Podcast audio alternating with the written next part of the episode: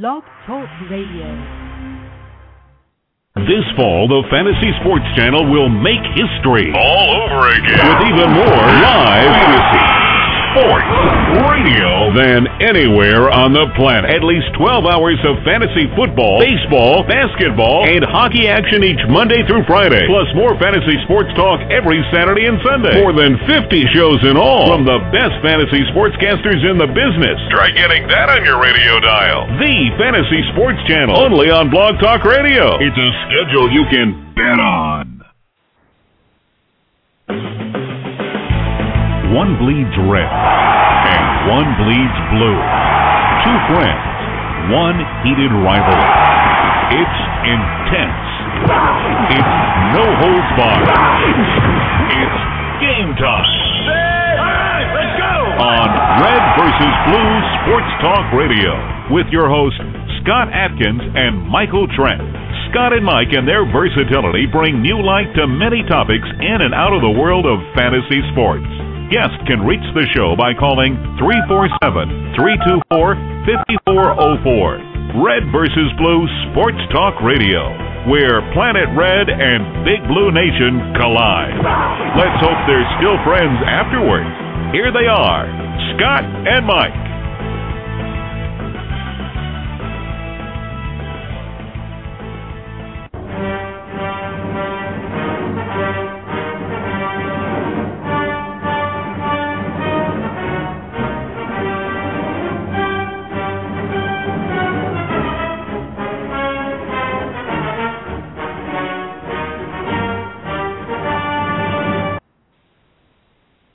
Evening, everybody, and welcome to Red versus Blue High Stakes Radio, wherever you may be. Thanks for making us part of your night. This is Friday, January. We're already in February, Mike. February 11, 2011. Uh, broadcasting live from Indianapolis, Indiana. I'm your host, Scott Atkins. Team legacy in the world of high stakes fantasy football. And as always, I'm joined by my big blue co-host from Brandenburg, Kentucky, Michael Trent. And Mike, I don't know if you're big blue or if you're just if you're just so excited, I couldn't even contain you in the pre-show. You were just uh, so happy about something. What are you What are you so happy about? They won. They won, Scott. They finally won. My Cleveland Cavaliers finally won a game. It's been wow. It's been a long time. It's been 26 games. It's been two and a half months. Woo! Woo! Finally. Wait a minute. Hold on. How, how did you become a uh, Cleveland Cavalier fan? I gotta know. I don't even know why I'm asking. How did you become a Cleveland Cavaliers fan? Well, I'll tell you what. I, I really don't uh, care that much for uh, NBA. I, you know, I, I like it a little bit. And uh, when LeBron James uh, came up, I was a huge fan of LeBron James. And when he signed on with the Cleveland Cavaliers, I became a Cleveland Cavaliers fan. I was like, okay, I like this guy. Man, he's solid. You know, I, I became a fan of the organization. And then when he decided to uh, take his talents to South Beach, I was like, you know what? You gotta stick with who you want to be with. And I said, I'm going to stick with the Cleveland Cavaliers. That's my team. And uh, so I embraced uh, Ramon Sessions. I embraced Byron Scott as a head coach. J.J. Hickson as the center, uh, Antawn Jamison as he comes in uh, to be the veteran. Uh, I embrace a lot of these players, and I've also embraced the fact that they had the losing streak of any of the four major sports uh, going. But you know what? They won tonight, and I'm proud of them, and they're just going to keep trying and keep doing the best they can, and I'm going to keep following them. Well, I don't even know why I asked that question. Uh, the Cavaliers, uh, yeah, that's that's your team, buddy. That's Mike Mike teasing the Cavaliers to the very end. Hey, uh, what a Super Bowl! Uh, you know, I, I put on the show promo. Before we get to that, I want to thank everybody at the Fantasy Sports Channel, Mark Ronick and those guys. Uh, they keep us streaming live 24 hours, seven days a week. If you can't catch us tonight, which I know many of you are trying to take a break from football right now, uh, especially on your weekends, go ahead and uh, download the podcast. You can put us to your iTunes or your MP3 player. Subscribe right there to the show. Uh, we appreciate that. And then you can just catch us on the road when you're in your car or whatever, or you're at the gym. Uh, three four seven three two four five four zero four is the number to call if you have uh, any questions or just want to chat with Mike and I tonight. We're going to talk about the Super Bowl. Uh, we're going to talk about that mess of a halftime show and the pregame show that they had. We're going to talk about uh, the Super Bowl itself and what that meant.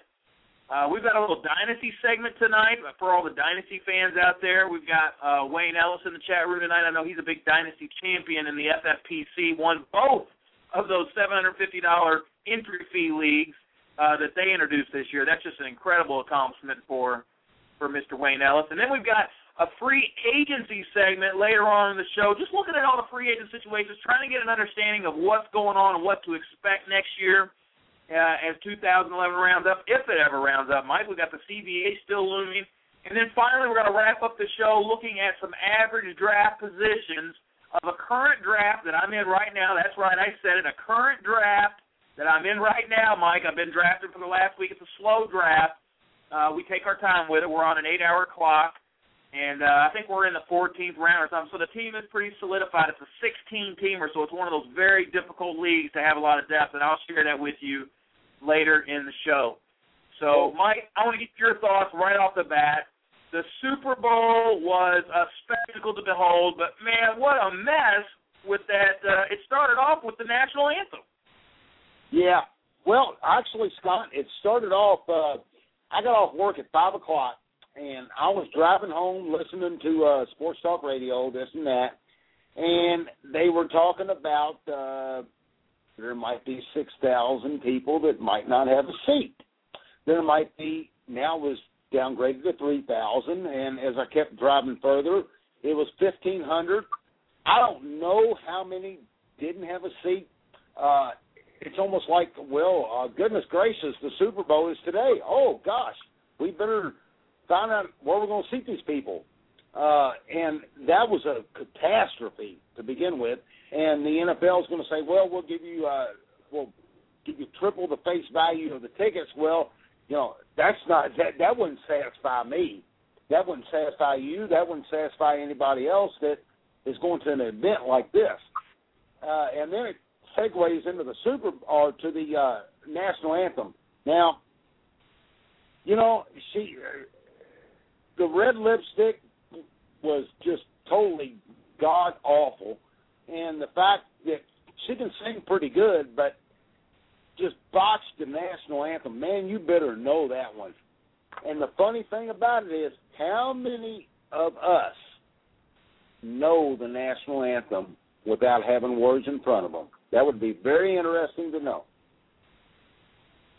Well, I we were sitting there, we couldn't believe the the mistake when it happened, and I just had to do a double take. I'm like, wait a minute, what did she just do right there? You know, and it was just uh what a, what a disgrace to. uh I mean, look, she's been doing that thing. I don't know how long, but hey, you know what? These stars, they they they got these wild lifestyles. Who knows what was in the way? But anyway, it didn't get any better at all with the halftime show, Mike. That was just a. I'm looking over at my wife and I'm like, are are are we in like? Are, it looks like this that we've lost our ever living mind, man. The human race, the people here in the West, we've totally lost it. We have no clue of what's reality here. They we look like we're looking, watching, and waiting for an alien return or something, man. It was, it was so weird.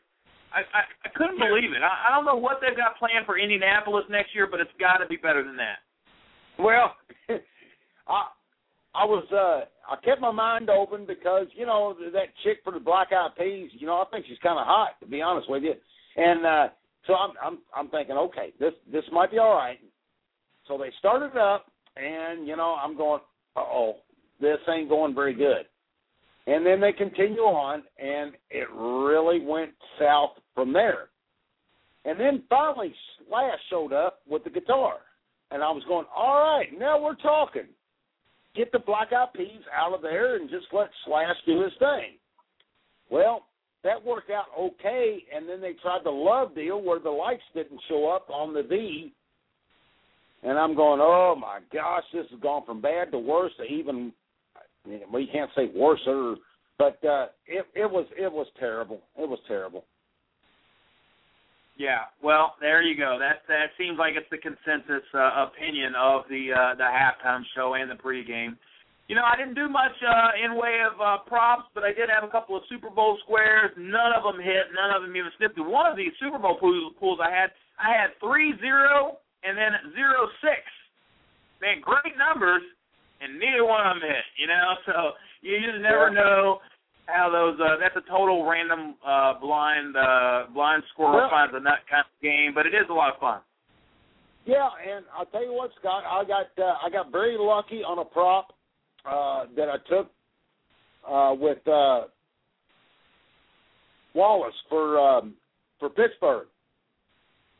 He got hurt, and that uh, you know immediately uh, that just uh, set me up uh, to hit uh, to hit his under reception total. Not Wallace. Who am I thinking about? You got Hines Ward. You got Mike. Wallace. You got uh, I? You got Jennings. You got James Jones. You got Jordy. You got uh Sanders. Emmanuel Sanders. I took the under three receptions for. Uh, I, thank you, Scott. I'm sorry about that. Uh, I took Emmanuel Sanders under three receptions. He had two real quick, and then got hurt. And uh, you know, I, I hate to see anybody get hurt, but that helped out on my prop there. Uh, the other prop was uh, Starks under 16 and a half rushes. Uh, that worked out pretty nicely. It didn't work.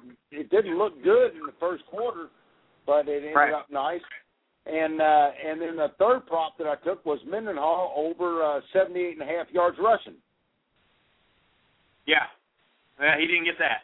He ended up with 14 carries, 63 yards. He did have that long, uh, that longer run, and uh, did look good on the day. I tell you what, I, I was it just me, or did you think that maybe they should have, uh, maybe they should have went for that uh, touchdown at the end? I was really thinking at Green Bay. I was like, you don't want to give this ball back to Roethlisberger. This guy's a proven winner. Don't give him the ball back near the end of the game to drive down the field. I mean, he's not Peyton Manning, he's not Tom Brady, but he's pretty close up there as far as clutch performers. That's what he's done all his career. I was like, I was rooting for Green Bay, and I was like, don't, don't give him this chance to beat you.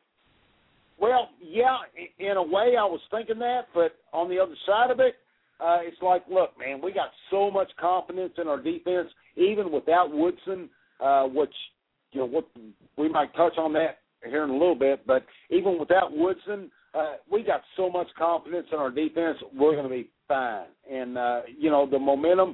It, it was it was weird, Scott. It was a weird kind of game because Green Bay just dominated that first half, and then Pittsburgh come out like we all thought that they would, and they really showed themselves in the third quarter. And it was like, okay, this is what's going to happen. We're coming back. Uh, the game kind of reminded me of Pittsburgh, uh, Baltimore, and uh, you know Pittsburgh continuously coming back and finally getting them at the end. Except for this time, Green Bay's defense at the end did show themselves, and uh, Aaron Rodgers just showed total composure, and uh, it was total execution for uh, Green Bay, uh, especially in that fourth quarter. Yeah, I agree. You know, uh, Jordy Nelson got things started off. Aaron Rodgers looked fantastic. He threw for 300. This team is really just set up for the future, man. They're a young team. They lost Woodson in the game. They lost Driver. No big deal, no sweat. They still beat the Pittsburgh Steelers. And you got to look at this team and say, man, this team has every real possibility, especially getting that ground game going to help that passing game. They have a real possibility, not just of being hot at the end of the year, but playing very dominant football throughout the year. It's a very tough team to beat. If Rodgers can stay concussion free and you get Finley back, which is, if you heard it at the end of the game, Jennings gets up there and he says, We lost our best receiver at the beginning of the year. He calls Finley the best receiver. He's not, he's okay to admit it. Uh, he lost their heart and soul. He called Ryan Grant their emotion, you know, their their leader in the locker room. I mean, that's that's uh that's that's pretty powerful to get those two guys back uh to that team. We could be looking at something special. Uh Pittsburgh obviously they're they're they're going to be fine. They've always they're always going to be a, a team that's going to be right there at the end and uh they have a very bright future as well. To be able to pull off what they did with the Roethlisberger drama and all that mess, you got to give kudos to both those teams.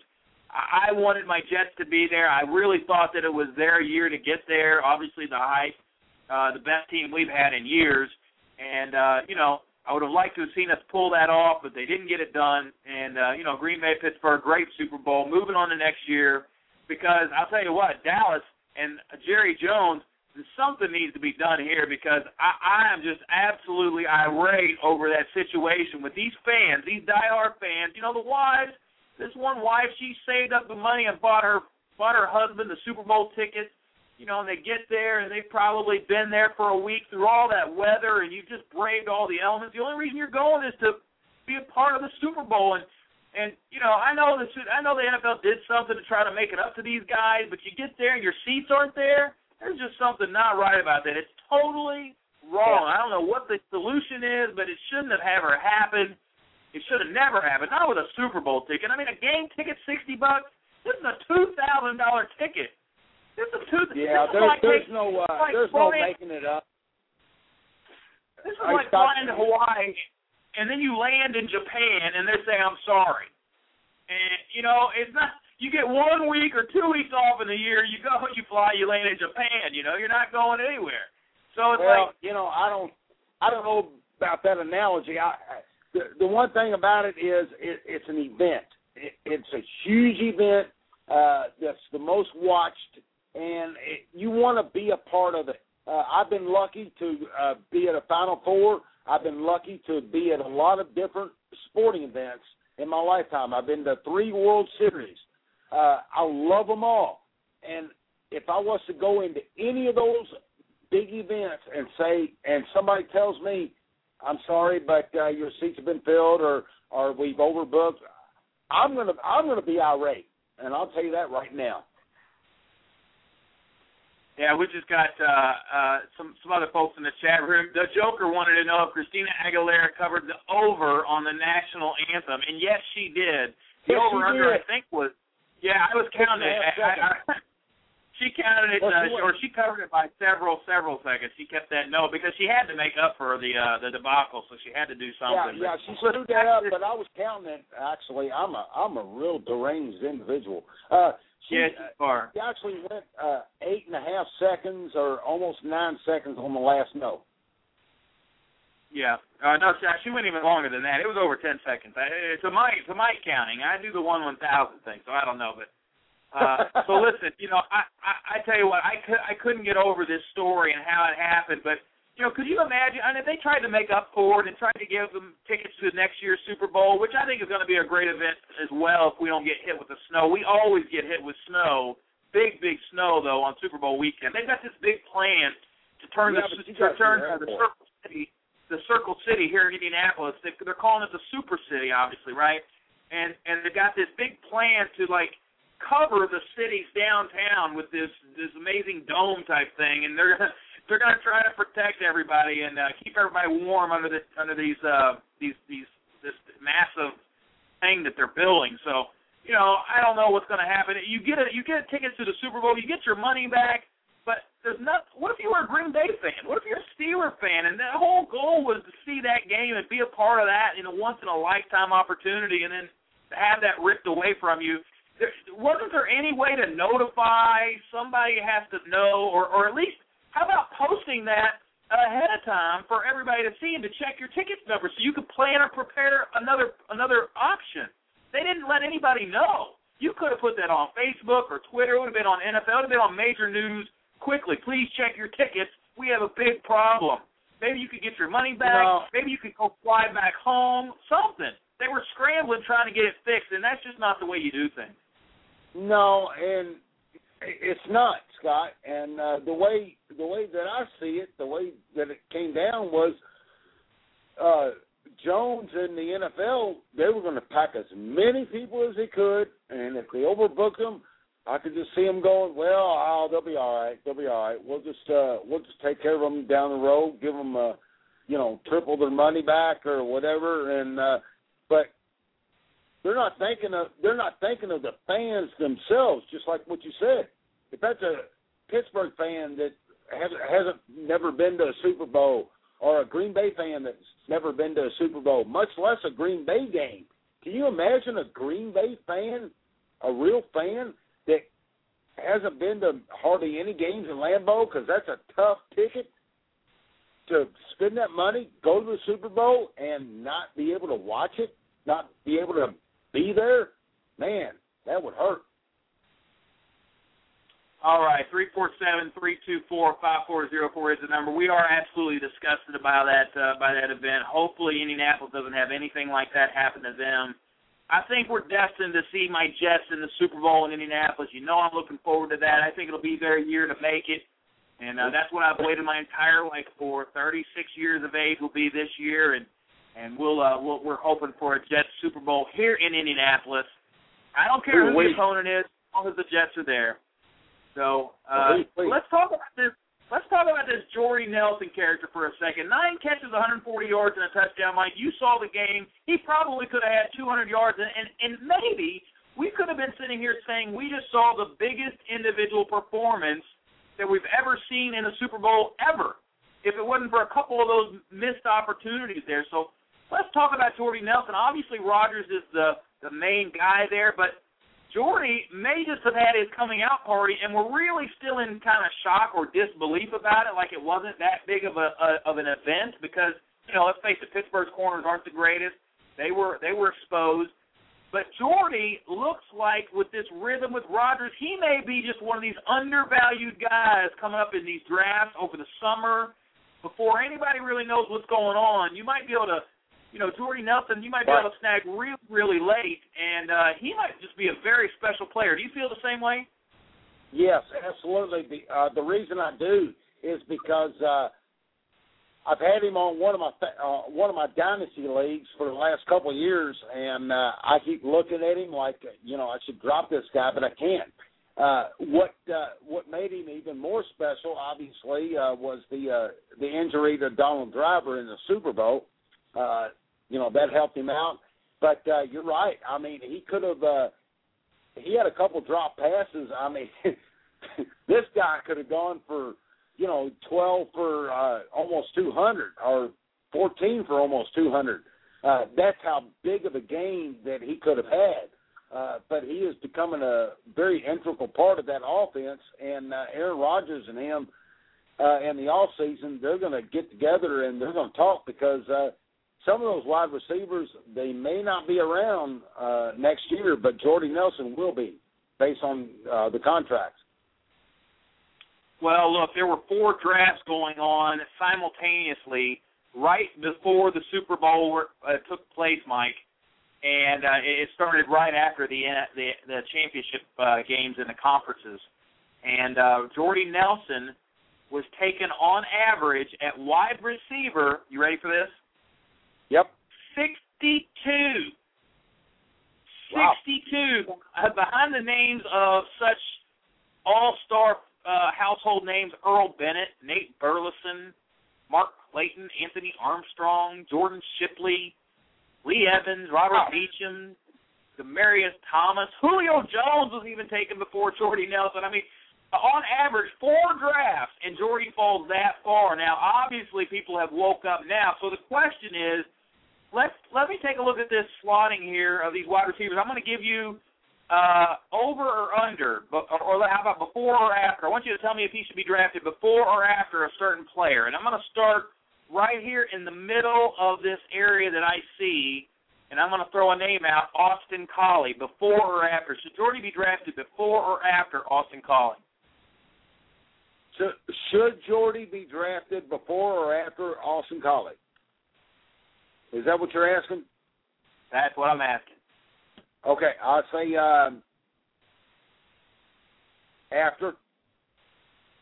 Okay, so they've got Austin Collie right now ranked as the wide receiver 30 in these the aggregate average of these four drafts. I would uh, that's behind names. Now, this redraft or dynasty? Yeah, it's redraft. Steve Johnson, Harvin, Sidney Rice, Big Mike Williams, Crabtree, Steve Smith of the Giants, all are ranked right ahead of Collie. In um, redraft, I would I would take Collie ahead of uh, Jordy Nelson. Okay. All right. So let me let me drop it down a little bit. Maybe you're maybe you're a real Collie fan here. How about how about Sidney Rice before or after Jordy no. Nelson? Jordy Nelson before him. No question. Jordy Nelson before Sidney Rice. Okay. All right. let's look at uh, a Pierre Garcon before Jordy Nelson, before or after Pierre Garcon. If I've taken Collie ahead, I'm, I'm taking Jordy Nelson before Pierre Garcon. Okay, so you have Collie. You're you're a bigger Collie fan than Garcon. I get it. Uh, let, let me throw out a name here that may be intriguing to you, Anquan Boldin. Now, we obviously saw what he went through this year. There didn't look like there was a lot of chemistry, not a lot of rhythm. He almost looked ex- exposed without that Kurt Warner arm slinging going on. So when you look at Anquan Boldin, that that's easy. still Scott. In a, in a redraft, I take Anquan Boldin before Jordy Jordy Nelson. Okay. All right. So so you're you're you're, you're sort of in the uh, 20 to 25 range with Jordy Nelson. Somewhere in there is when you're going to pull the trigger on Jordy. But there's you're taking the elite tier, but you're letting the uh, you know you're you're you're, you're you have uh, Jordy up there pretty high. What about a what about a uh, a Mario Manningham? Mario Manningham and would you take Jordy Nelson before or after Mario Manningham? Before easily. Okay. Yeah, there's a lot of people Mario's that see got, Mario Manningham. Mario's got to give me. he- He's got to give me 16 solid weeks. I mean, he had a he had a pretty solid year last year, but that was because of injuries and and and things like that. Uh, without the injuries, I don't know what uh, Manningham's going to do. But uh, he's got to give me 16 solid weeks, and I think uh, Jordy Nelson can give me uh, 16 solid weeks before Manningham can. Yeah, well, they they look like uh, you know since Steve Smith's set to be a free agent, uh, they do see Manningham just sliding into that number two role where he uh, excelled under Eli Manning. So Jordy's one of these guys that I I'm, I'm a big dynasty guy, and I'm just going to go ahead and segue into this dynasty segment that we have here, Mike. Uh, dynasty is a, is a is a very popular hobby these days. We've got uh, Wayne Ellis in the chat room who uh, many of you know as Colts fan, he's a high stakes veteran, and he did very well in the dynasty leagues this past year. Matter of fact, the FFPC, the Fantasy Football Players Championship, they debuted three dynasty leagues, two leagues with a $750 entry fee, and one league with a 1250 entry fee. They're 12 team leagues. Uh, you know, in a, in a very high percentage going back to the players, but you can count on the money being secure while you're playing, and a great format and a great scoring system. But uh, yeah, Wayne took down both of those titles, and Dynasty's a Dynasty's uh, something we want to keep our eye on as this season goes by. And I want that's why I wanted to bring up Jordy Nelson. That's a name that I think you could buy extremely. Even though he had the big game in the Super Bowl, I think if if you if you believe that he's going to take over that target role beside Jennings, okay? Because look, we saw what James Jones did. He's an athlete. He's very very good player. He drops the ball over and over again. You can't count on him. Jordy, I think you can count on. Uh, great hands, and uh, he, he runs some really pretty crisp routes. He was he was a very good player at Penn State. So he, this is a guy that you know if you think you could uh, give up a Sidney Rice type player or a Michael Crabtree type player, somebody that may be coveted more, but are going to have some very big difficulties because of the offense that they're, that they're in. I'm thinking you go ahead and give that player up. You give up the Sidney Rice, or maybe you even give up that Michael Crabtree. Even that might be a talented player, more talented, could take over a game, but the quarterback situation is so awful in those in in those cities that they're But- never going to compete with the Aaron Rodgers slinging it to Jordy Nelson over and over. What do you think about that? Yeah, you know, I mean, you- you're going to have to uh, start taking uh, wide receivers that you feel comfortable about. I wrote down a name, and uh, this is one that uh, I don't know, Scott. Uh, you might uh, relate to a little bit. Uh, I'm looking at a wide receiver. His value right now, or his value a year ago, and his value right now, and that would be Percy Harvin. Yeah. Yeah, I'm a, I'm a, I'm a big Percy fan. Obviously, uh, the concussions are definitely a concern. Depends on the scoring league. I mean, if you're in some kind of a survivor league where every single week is very important, he's not your guy because he's going to miss some time. He's going to miss some games. He's got a small frame, five eleven. Uh, he's less than 200 pounds. I know that, but he's a, he's definitely a weapon. He's definitely a playmaker. Uh, he Yeah, had 70 catch exactly. season last year. I I mean, he he is so electrifying. But what's Yeah. going to happen now uh, with the quarterback situation, and uh, you know, is he going to be the only go-to guy? If the, if he is the only go-to guy, then that could make it even worse because he's going to get doubled, and uh, where, where are they going to go to next? We've got Lance, sports betting man, in the chat room. What's up, my friend? He's asking about Kevin Cobb, uh, another dynasty player here that we definitely have to talk about. He also fits into our free agency segment that's coming up next as well. But Kevin Yeah. Kolb is an interesting situation. He could end up in a San Francisco and improve the draft stock of Vernon Davis and Michael Crabtree substantially, or he could end up in a Minnesota type situation where he he puts Sidney Rice and Percy Harvin back on the map. So very interesting situation to watch Kevin Kolb. Who wants him the most? This I'm telling you, I'll go ahead and skip ahead to the free agency segment here, Mike. This free agency year, because of the CBA and the unique situation surrounding the CBA, is going to be the most interesting free agent year the NFL has ever experienced, Mike. I, I know you know this already, but for the sake of the listeners, let me let me read off a couple of names that are free agents this year. Now, obviously, the two big names, Peyton Manning and Michael Vick, we believe they're going to be franchised. They're going to put the tag on those players, and you're going to have them. You know, 99% of the time, they're going to re-sign in that situation. But the collective bargaining agreement brings about a best case, worst case situation for these tagged free agents. So I just want to start there. The worst case scenario is that Indianapolis they tag Peyton Manning, right? But then the courts rule that the tag is invalid because there is no bargaining agreement that they're ruled under. So then the union would decertify and take those owners to court. The courts would then determine if the owners have negotiated in this bad faith and if they have to impose new rules. So then those new rules would give lots of freedom to the players that didn't include a tag system. So at that point, well, again, worst case scenario, I know it's not very plausible, but Peyton would then become a free agent. He could possibly be upset because he was tagged. He's not like that, but and then he could take it out on the Colts by signing with another team. I know he met in Arizona not too long ago with Ken Whisenhunt. Just saying, that's the worst case scenario. The best case scenario was because of this CBA, Mike. You know, the tag holds. The tag holds. Indy waits to sign Manning until the new rules are in place, and then, you know, with a better understanding of the cap and, you know, without pressure from the union, Indy has Manning. He signs a a friendly deal for the team that leaves plenty of cap room. That's the best case scenario, and it's probably the more likely scenario. I completely understand that, but this CBA, like I could read you name after name after name this year for the free agent market. It's going to be an absolute frenzy once this stuff starts going. Right, and you know it. I think that both uh, both sides, uh, Commissioner Goodell and uh, the uh, NFL Players Association, they're they're starting to get closer.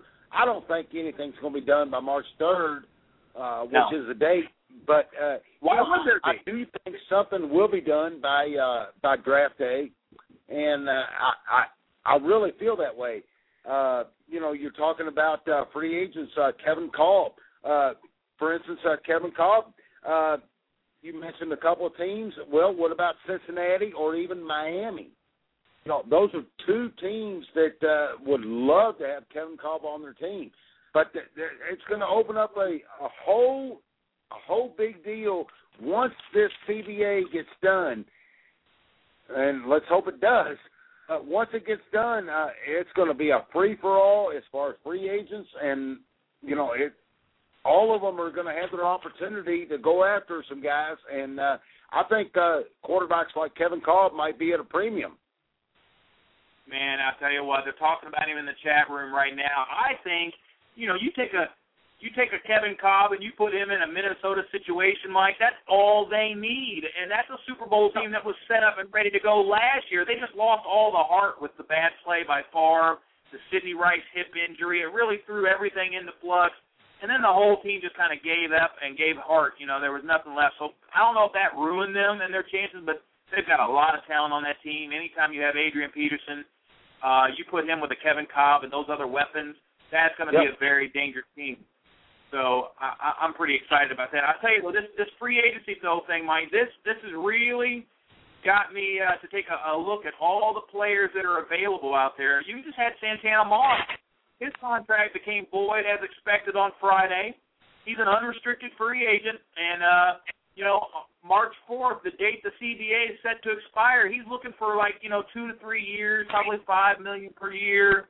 He's a guy that could help some teams. Now, Mike, I've identified two teams that I think desperately need a wide receiver two on their team to make that next push uh, to, to be somebody.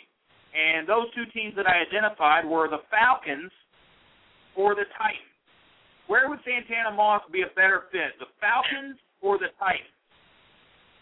Um, I think he'd be a well, without question, he'd be a better fit with Atlanta. Uh, the only reason is because the uh, the quarterback situation is uh, it's solid. Uh, you don't have to worry about that. Uh, in Tennessee, that quarterback situation is a mess.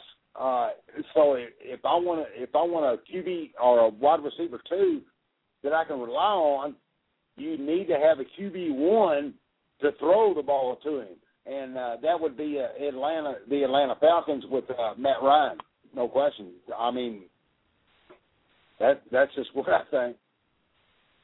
Yeah, the Falcons I've identified, they clearly need that wide receiver too. I think they saw that when defenses started doubling on Roddy White. It wasn't Roddy's fault. They just really started rolling all that coverage over to him, and they said, "We're we're going to have to we're going you're we're going to make Mike Jenkins beat us if they're going to be." And he did make some catches, but they it's a definite obvious flaw in their game. They have to improve that position on that well, side of the field if they want to be considered a legitimate Super Bowl contender, because that that de- defense just completely took Roddy White away, really, at, at the end, and and you know he had to force it to him.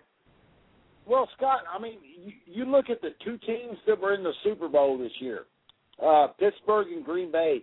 Uh, Pittsburgh immediately started uh, seeing Emmanuel Sanders before he got hurt. Uh, Mike Wallace, then Antoine Antwaan Randle El did it in. Uh, on the other side of the ball, Green Bay, uh, Jordy Nelson, he ended up being the guy that was getting most of the uh, touches. Would could James Jones have done the same thing? Absolutely.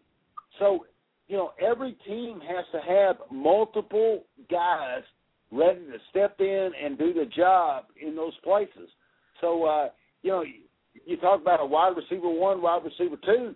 Well, a lot of the good teams have have a wide receiver one, two, three, another wide receiver one, two, three, and that way they can all fit in and uh, make the team, you know, depending on the situation. All right, Mike. I'm telling you that the situations here uh, are are fast and furious in the National Football League with all of this free agency that we're talking about, and and I agree with you about the CBA, Mike. I just want to say that I don't think a deal gets done uh, by March 3rd because there's no urgency in that situation. And and I want to get your take because you're a big baseball guy and you and you were through you went through that whole uh, you know yep. uh, work stoppage that baseball went through and you still came out a fan. But I want to talk to you from a fan perspective what it what it felt like when when there wasn't any play going on. I could I I don't see the NFL doing anything. These are millionaires crossing the table against over billionaires and and they can't get this thing done. I mean, there's something wrong here. I don't know what it is, but there's no urgency until it has to get done. And I don't think I don't think that urgency comes until a couple of games are actually missed, Mike. I don't think urgency happens in the preseason. I don't think it happens during the summer. I don't think urgency happens until actual games are being missed, and then they say, okay, you know what, we've missed four games or so.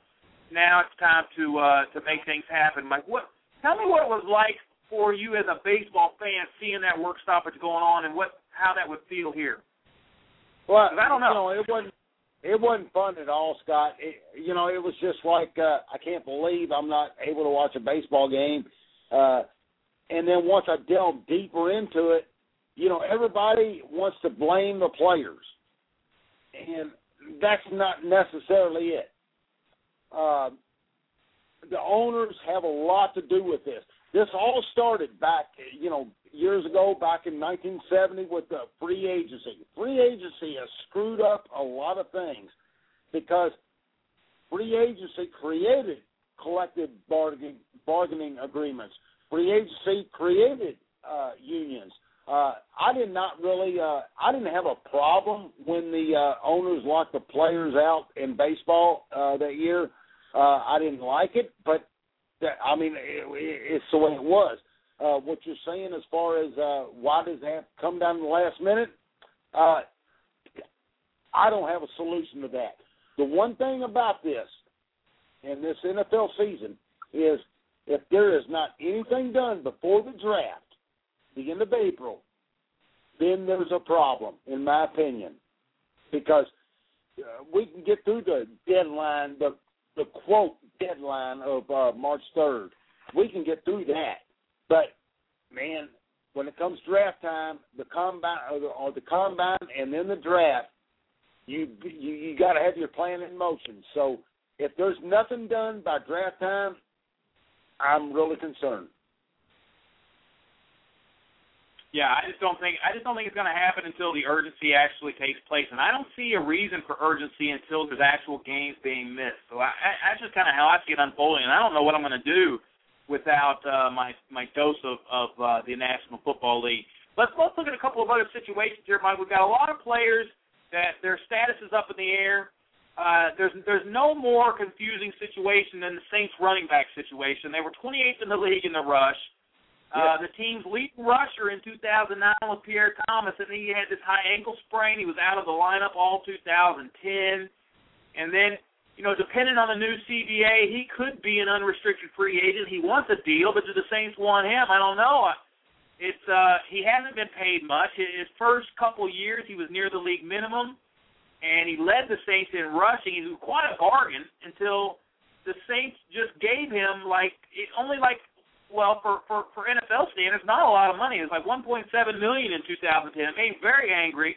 He skipped those off-season workouts, which a lot of people and whispers around the organization thought that there was a suggestion inside the Saints camp that that was uh, leading him to uh, he wasn't working hard enough to get back from that high ankle sprain. I mean, that was a bad injury, but but it, it seemed like it sure did take a long time, and, and so there's a little bit of ill will there. Bush, Reggie Bush was yeah. making like 12 million he's owed twelve million next year, and the Saints could void that deal, so he could take less or walk. The definite keeper would be would be who? It'd be Chris Ivory. I mean, he's second year back. He's running right. seven hundred dollars. So yeah, he's a rookie I mean, free agent. He stepped in. Yeah, I don't I know. mean exactly, Scott. I mean he he's shown he can do. uh you know, when he needs to fill in, Chris Ivory can uh, do whatever he needs to do uh, it's just a shame to see the uh, guys like uh, uh, Pierre Thomas and uh, well Reggie Bush. I don't. I still don't consider him a you know profile running back, so to speak. Uh, but Pierre Thomas, I do, and Pierre Thomas has all the he has all the game to uh, you know to make it to the next level in his uh, NFL career. But uh, you know things could change as far as that goes. Yeah, so the Saints running back situation is, a mess, but uh, there is one likely place for Pierre Thomas, and that's the New England Patriots, Mike. New England looked hard and long at, at Pierre last year. They sent an offer out for him. They wanted to, to send a defensive back to New Orleans. And then at the last minute, they wanted New Orleans to throw in a high draft pick, and New Orleans balked and took the deal off the table. Well, this year they wouldn't have to do that. They wouldn't need that. Uh, they wouldn't have to include that first rounder, and they could just kind of swap that out, and Pierre Thomas could be to the Patriots. But another player that's that's that's talked about a good possibility or a good fit is Ronnie Brown. Uh, played a full 16 games last year. He's going to turn 30 years old. He didn't finish very well, 26th in the league in running backs, 200 carries, 730 yards, a very paltry at 3.6 yards per carry. But he's still a playmaker. Uh, Who's a better fit for New England? Is it Ronnie Brown or Pierre Thomas?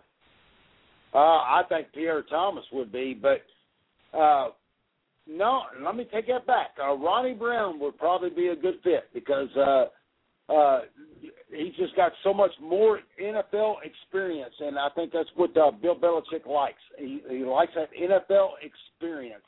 And uh, yeah. Pierre Thomas, don't get me wrong, I mean he does, but uh, Ronnie Brown has a lot more years uh, underneath his belt than uh, Pierre Thomas does as far as playing as many games. So I'd say Ronnie Brown could be a good fit there. Well, he's a he's a wildcat, uh, and you know you're not going to pull Tom Brady off the field for any situation. So I don't know. That's the kind of thing that, that that twists it for a little bit for me. I'm also looking at New England reports.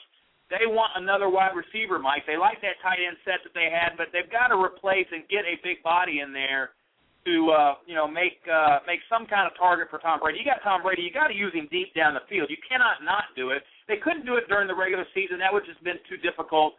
They want to get another body. There's a couple of names here that come to mind. You've got Chad Ochocinco. You've got Malcom Floyd, who's a potential here.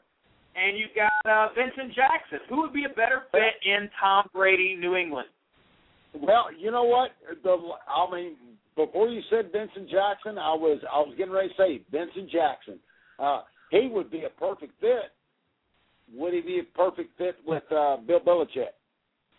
Man, would that not would that not feel like it catapults them to again the the number one spot and and they're going to stay there for a long? You get Vincent Jackson on that team. Look, he wasn't happy with the Chargers tender last year. He sat out most of the season, so whether or not they make him happy this off season depends on a lot of factors, obviously that we're not going to be able to discuss. But Jackson most likely will be playing elsewhere next year. So the question is where and I'm looking at the teams that need a wide receiver, Mike. Let me read them down to you. The Cincinnati Bengals, the Browns. I'm looking at the Jaguars, maybe the Titans. The Chiefs don't really have a legit number two. The Chargers are obviously going to lose Vincent Jackson, very likely. The Bears don't really have much. The Falcons need a number two. The Panthers, possibly. The Rams, the Niners, and the Seahawks. That's about it. Everybody else is set. Yeah, there's. I mean, there's a lot of teams. What about Miami Dolphins? They could use uh, number two, couldn't they? Yeah, but you know what? Vincent Jackson's the number one. You've already got Brandon Marshall there, so I don't think you need. I don't think you need. I think you need a true number one wide receiver, and that's what New England needs. You know, Wes Welker's the the ultimate gamer and the ultimate go-to guy, but he's not a number one. And right now, you're asking Deion Branch to be a number one. That's that's he's a number two. Uh, yeah. You know, you put Vincent Jackson along with Deion Branch and then put Wes Welker back in the slot where he belongs, and then you could do those those tight ends anytime you wanted. That becomes the, the offense that I think Bill Belichick would like to run with uh, Tom Brady at the top. We've got another player to talk about, uh, DeAngelo Williams. He's obviously the coveted running back in this class of free agents, Mike. Uh, DeAngelo Williams, if he goes anywhere, I want this is a two part question. So we got to find a place for him and a home for him. And obviously the Dolphins have catapulted him to the top of their must get list. They've got a must get list. He's at the top of that. But then you've got a situation at Carolina where that makes Jonathan Stewart probably an elite running back, right? So you got two things. Where does D Will end up? And what happens to Jonathan Stewart in the event that D Will's no longer a factor? Right. Right. I mean, you know, if D Will if D Will's moved, Jonathan Stewart becomes uh I mean he he catapults uh ten, twelve spots in your uh draft. At least. Um yeah. he will uh wherever he goes he, he may move up as well. You know, it just depends on uh you know what team what team are we looking at to where D Will could go to. Yeah, as I look at the uh, as I look around the league, there's not a lot of uh, NFL running back needs. I mean, that's the, that's the funny thing about the NFL right now, and they go into a lot of dual back systems. So you could see D. Will go anywhere uh, that has another back, and they just want to go dual back. But Indianapolis has been named as a potential suitor. The New York Jets have been named depending on what happens with LaDainian Tomlinson, and then you've got uh, the Miami situation, which they've already declared that he's their guy, that he's the guy that they want. So I think I think you got to look at that entire AFC East: the Dolphins, the Patriots, the Jets. You've got the Indianapolis Colts. You've got a situation in Cincinnati that if he went there, he's their only thing they got because Cedric Benson is a free agent. There's, I mean, there's, I know. A handful of AFC. Yeah, there are, and uh, I know uh, Tolbert. Uh, I mean, he made uh, he made some noise in San Diego, but how would D. Will look in San Diego?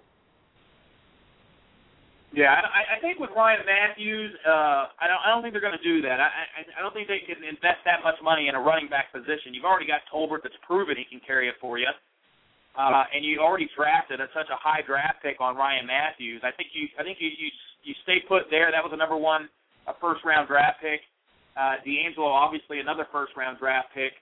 Uh, you've got another running back coming into the class that you have to talk about. It's Mark Ingram.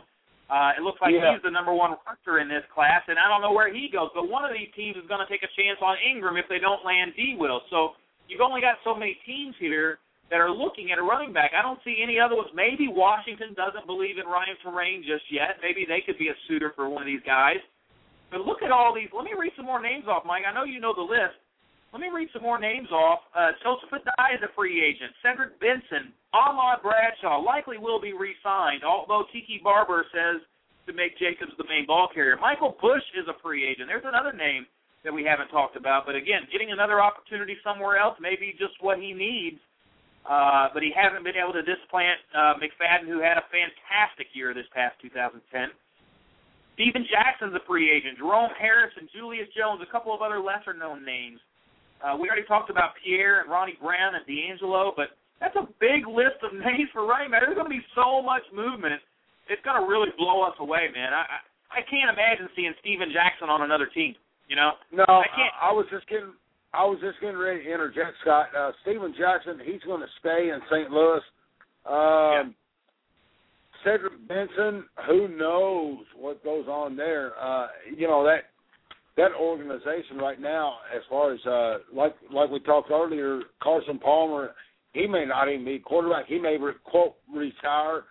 Uh, so I, I don't know. Uh, but uh, Steven Jackson in St. Louis, uh, if he stays in St. Louis, Steven Jackson and that crew of uh, Bradford, they might be very good. Yeah. Oh yeah, yeah. So let's talk about uh, well, you know that's the running back position. The wide receiver position is just as deep, if not deeper. Mike, um, you've got Steve, you've got Steve Breaston, you've got Mark Clayton coming off of that injury. You got Braylon Edwards, Santonio Holmes. Let's talk about that real quick. The Jets, Braylon Edwards and Santonio Holmes. They have to make a decision. Either, neither, or both. Mike, what do the Jets do? Do they sign either, neither, or both? Uh, I think they, uh, I think they signed both. Wow. Uh, they need that. To, they need that to solidify uh, Sanchez and his uh, maturation. Uh, they they've got to have both of them there. And you know, Sanchez he's, he he continues to do well. Uh, that's a very good team. Uh, they're very confident with themselves, um, and they're going to have to. They're, they're going to have to have both of them. Yeah, we just got Experto in the in the chat room. Experto eighty eight. We just talked Vincent Jackson, uh, and our destination was uh, the New England Patriots for VJax.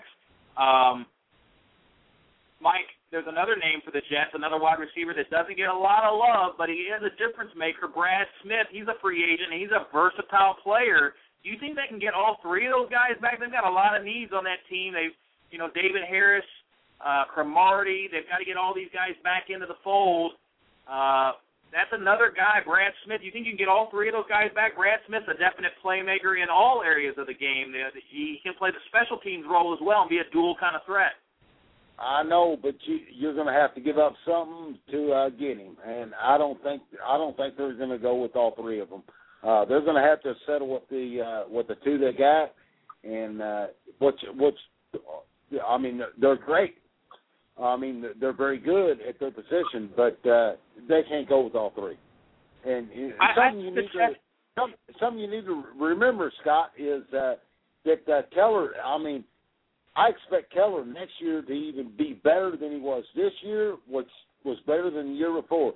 That's that's a key factor that's going to make uh, Mark Sanchez and the New York Jets a great team. Is Sanchez's delivery to Keller? Yeah. I don't know. I, my my gut tells me I would like to have them both back. My gut tells me that they keep Santonio Holmes. Uh, they they they go ahead and, and and can't find a way to get the deal done with Braylon, and he moves on somewhere. Uh, and then you know they do try to pull in somebody cheap like a a Plaxico Burress for real cheap. Uh, I know we've talked about him. They might even Yeah. pull in Brad Smith and bring up bring Jerricho Cotchery back to the two where he's more reverse. He he could play the two. He couldn't play the one. He was never a one, but he is a two. You can put Brad Smith on the field at all times as a three if you have to. And so that kind of gets the deal done because you've got a good, strong running game. You, like you said, you've got Keller to exploit. You weren't able to really exploit him as much as you would have liked to throughout the rest of the season. Early on, you did, but then when Holmes came in, they never really did start uh, to find him. I don't know what the problem was. There's more names on here, Mike. Uh, Malcom Floyd, we talked about.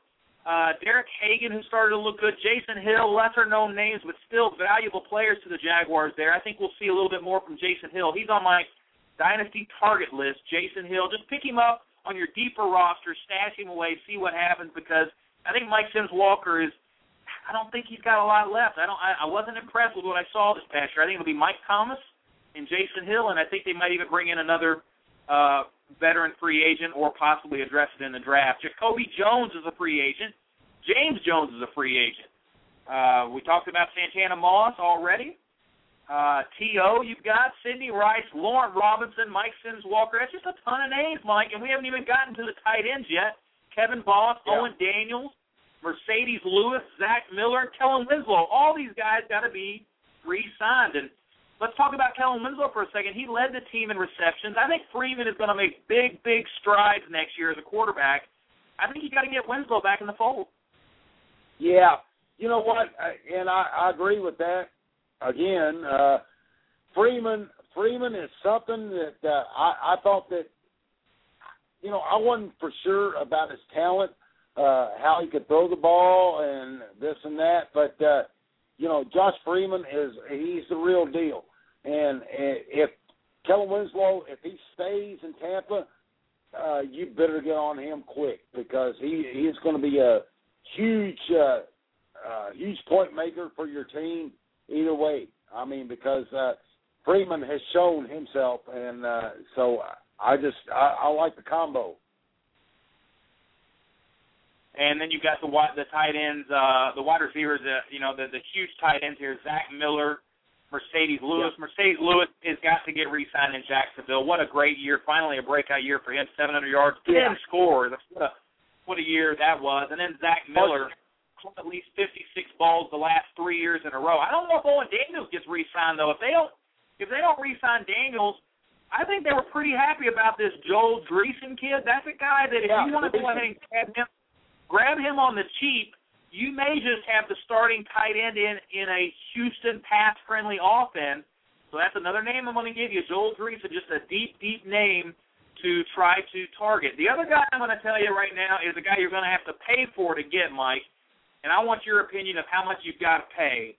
But I think no matter what it you go after Mike Wallace with a vengeance. I don't know what you're going to have to give up for him. If you're going to have to give up a Larry Fitzgerald, or if you're going to have to give up a Miles Austin, I don't even know if Miles Austin will get it done.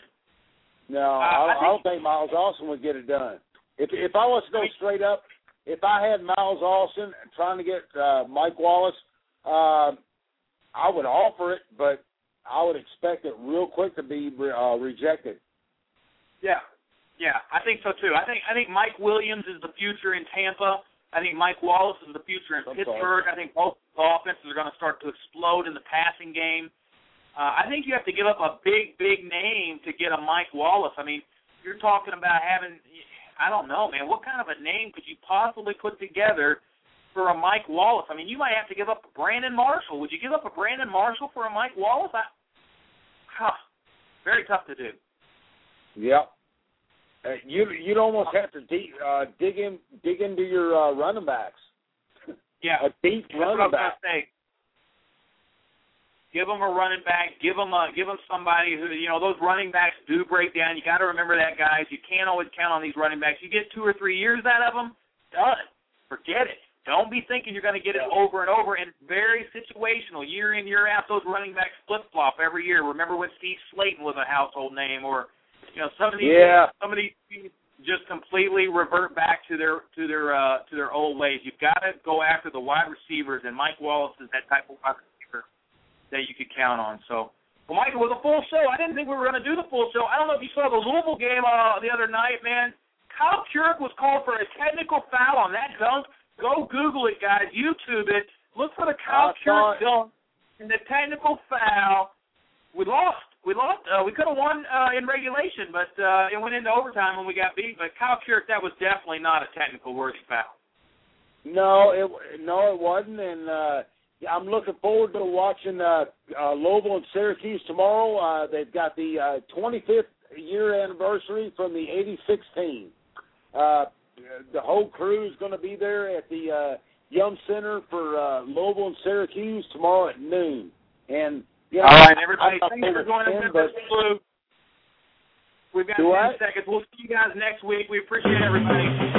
You've been listening to Red versus Blue Sports Talk Radio, where Planet Red and Big Blue Nation collide. With your hosts, Scott Atkins and Michael Trent. Please join us next time.